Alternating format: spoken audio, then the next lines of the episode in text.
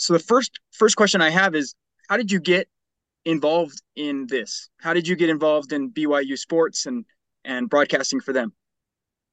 Uh, when I came to BYU as a freshman back in the mid 80s, I just went directly to the KBYU TV news department and basically said, I'm new on campus. I want to be a broadcaster. And can you put me to work? And they did. That was before I had any classes or anything. I just kind of showed up and said, I'd love to do this. And so the news director sensed I was pretty enthusiastic about this and said, uh, I'll give you a challenge. If I give you a, a videographer and an editor, can you go do a story? on a BYU uh, sports team no one knows about. And so I went and found the fencing club and did a story on the BYU fencing club. And within a few days, it was on the air. So that's kind of how it started. And then uh, I began taking the classes that let me do more and more with the on-campus TV and radio station, and and you know did all of the hands-on stuff you'd like to do, and then went on a mission, came back, kept doing more, and then got an internship at KSL Radio in Salt Lake City, that internship in sports turned into a job in news. KSL had the BYU broadcast rights. At some point, the BYU sideline reporter for the radio broadcast left the station. Station opened up the position. I got the position.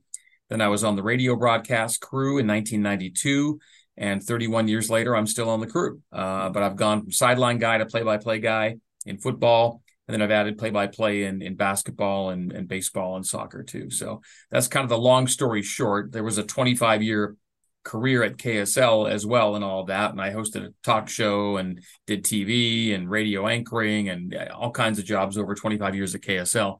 But KSL, as the BYU broadcast rights holder, opened up the door to, to get on, in on the BYU side of things. So I've been at BYU or working with BYU for, you know, 30 plus years and have been hired by BYU since uh, 2016, full time in the, in the athletic department. So I'm I'm a BYU athletics employee now.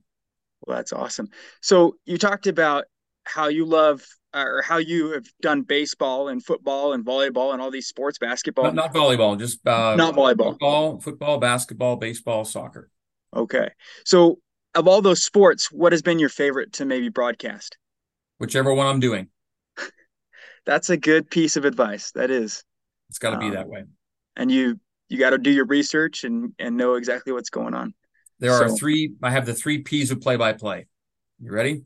Yeah. Passion, preparation, presentation. Those are the three key elements, and they've all got subsets and factors, but it all boils down to that. You've got to have the passion to do it. You know, the the energy, the the the the emotion, the love, it's all got to come from your heart. Passion, preparation encompasses many different things, but you've got to prepare.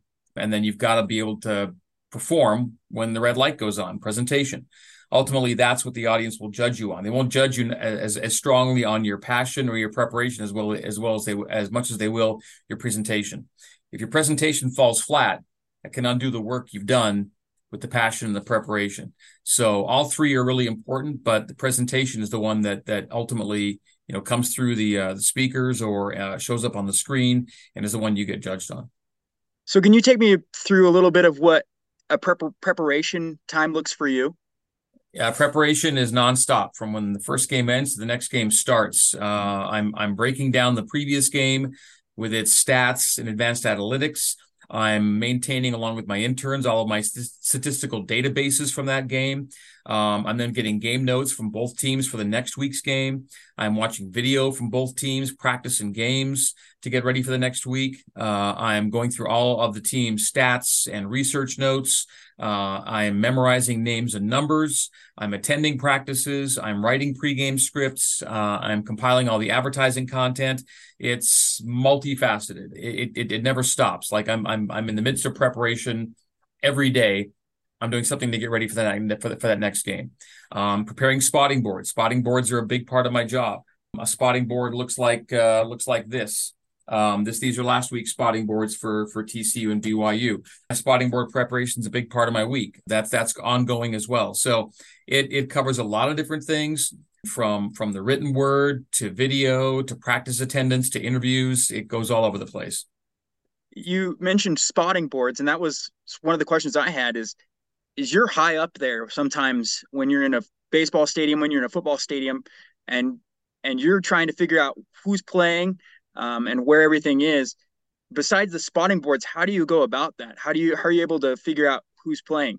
Well, basket basketball, soccer, and baseball. I, I, do all my own. Like everything I see is what I'm seeing myself. For football, we have what's called a spotter that sits between myself and my broadcast partner, and he's using my spotting boards to point on the board what's happening. So I see the action. If I need a safety net or a double check as to who's got the ball, I can look down at my spotting board. My spotter should have his finger on the on the square of the person that's got the ball, that kind of thing. So I prepare the boards.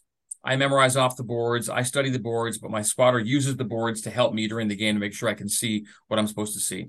Uh, we'll, we'll both have binoculars. I rarely call games through the binoculars. I'll occasionally call a play or two through the binoculars. This past weekend at TCU was a good example.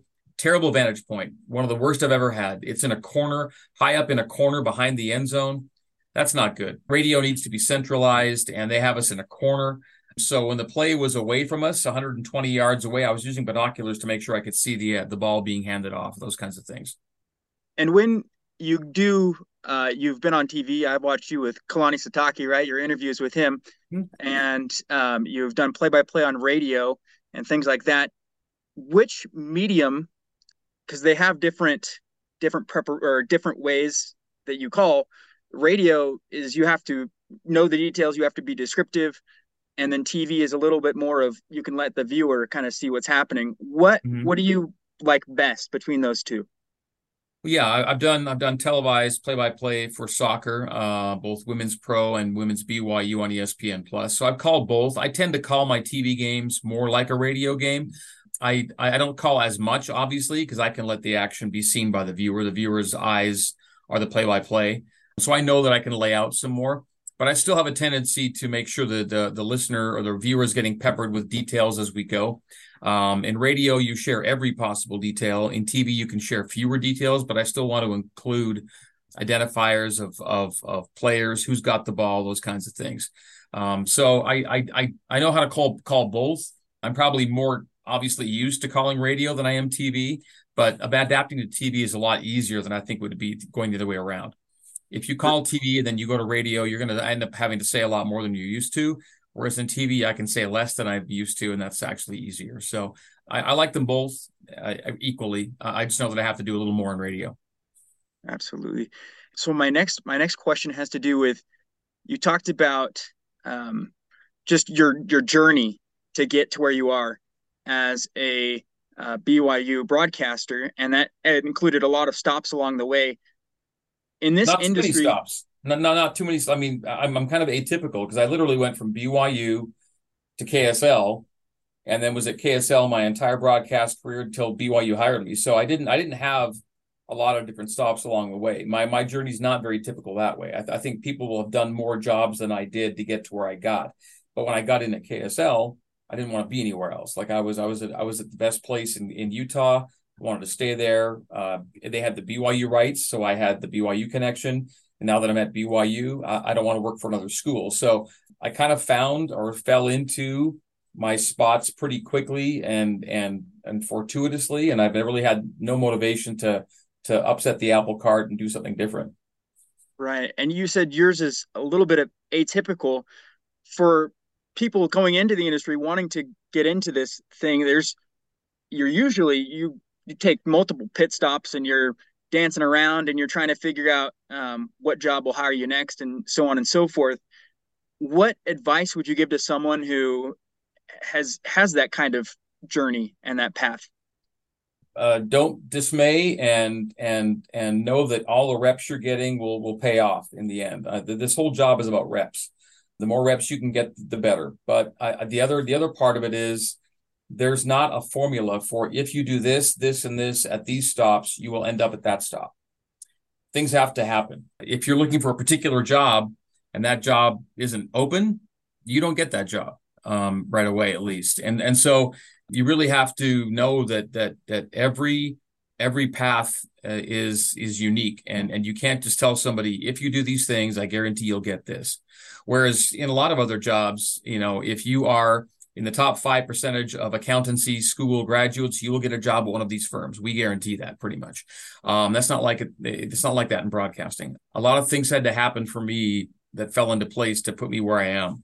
and and the details are there are probably few too many details to get into. But my my job is one of a handful of such jobs in the in the United States. There are 130 FBS football teams, right? There's 130 FBS play-by-play guys. I'm one of those 130. I'm one of the 350 Division One men's basketball play-by-play announcers. Uh, it's a small group again, right? And, and so you're you're looking at there's only X number of jobs to go around, and if if the timing isn't right, you may not get it at that time. And I know that when I got into this job, if I did it right, I could be in it for 30 to 35 years, which means there are a lot of guys who'd like to have this job that may not get that shot because it's not open for 30 to 35 years in that span. So that's also a fact of life too. But I'm grateful that it turned out the way it did. So what has been you said you've you've been here a while and you've been at KSL a long time. What has been more? yeah, now, yeah, I, I, right. I was at KSL a long time, but I left KSL officially in 2016. I'm now a BYU employee. Right. Okay, gotcha. Yeah. So, what has been your favorite moment in any sport to call? The Beck to Harline game in 2006 was pretty memorable for obvious reasons. You know, rivalry game on the road, last play of the game, last game of the year, the whole thing. Um, so that, that's that's pretty special. Um, the Hail Mary calls are always fun. Jimmer Mania was was a blast. Uh, Jimmer's games. Um, anytime you can get to the NCAA tournament, no matter what the sport, those are always memorable games. It's hard to do. I'm hoping to get to a big time bowl game one of these years. I've never called a big time bowl game before. Uh, that's kind of like the last thing I'd like, I'd like to check off. I think a Final Four would be great in basketball, but who knows if that's in the cards or not. But those are some of the highlights I think right there. I was at the double overtime Baylor game, and mm. that was insane. that was a good one. Yeah, those, those, those those those nighttime games at LaVell Edwards Stadium are pretty special when you've got an exciting game and a big team like that. So just I guess as we close, I just want to know is there anything else that any other advice, anything that you would like to impart? Um, I would say if you're going to end up working for a team like I do, like like I'm the voice of the Cougars, right? You when you work for the team, there's an inherent bias. Like the the listener knows that I want BYU to win, right? When you're the voice of the Cougars, you're employed by that school. There's an obvious bias there but don't let the bias creep into your presentation uh, and take away your professionalism. I, I I I have a mantra that is you can be partisan, but professional. Okay, I'm a partisan, meaning I have I have a vested interest in one team winning the game. It's BYU, so I'm a partisan. I'm a I, I'm a supporter of that team by virtue of my position but that doesn't mean I have to be unprofessional in my presentation. We're not a broadcast that uses we or us like a lot of broadcasts do. I think it's important that you not be a we or an us broadcast, but there are a lot of broadcasts out there for some big time programs that say we and us when talking about the team. I don't like it. Never have, never will. I think it's important that there be some kind of separation between you and the team you're covering. Okay. So that's one thing. Don't use we and us. Another thing is remember that a great play is a great play is a great play, no matter who makes it. Okay. If the opponent makes a great play, it's a great play. You got to give it credit. I'm not as excited when the t- a touchdown is scored by the opponent as I am when BYU scores, but an exciting score is an exciting score. You don't want to be always down, down, down, down, down when the opponent's doing something good.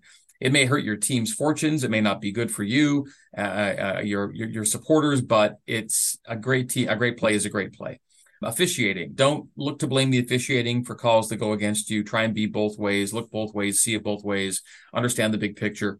I would say those are some things right there for, for a particular play by play responsibility that is team based. Like the ESPN play by play guys that call the BYU games, they have no vested interest. They go stadium to stadium, game to game across the country. They don't care. Um, I'm calling games for one school every and only one school week to week to week to week to week. So my my responsibilities my perspectives are different than a truly neutral broadcaster. So i'm not truly neutral but i want the broadcast to feel like i'm giving both sides a fair shake. Right. Uh, something that just came across my mind we have a lot of times um, we in the business right we want to do the best that we can um, but sometimes there are things out of our control or things that um, happen flubs on the air or whatever might happen where we make a mistake how do you how do you recover from that personally start working on the next game is the, is the easiest way to do it. Uh, it. It's right. You only get one chance to get it right. In live radio, you get one crack at the play. If you didn't get it right, that's it's going to live that way forever. So, and I and I'm, I've never called the perfect game yet. I make mistakes in every game. There's things I want to take back in every game. Even the fun calls I've had that are kind of memorable. I, I, I could change those calls in a heartbeat and do them differently. So the the biggest key there is to move on to the next game and and and get yourself ready for the next challenge and try and forget the mistake you made. Um, sometimes social media makes it harder to do that than it used to be in the past, but you have to understand that you're probably focused on it a lot more than others are. You, you, you'll probably have a harder time letting it go than somebody else will. And, and so I would say just get past it as quickly as you possibly can and realize that you're probably thinking about it more than somebody else is. Forget, forget it and just move on. Short term well, memory. Yeah. Yeah.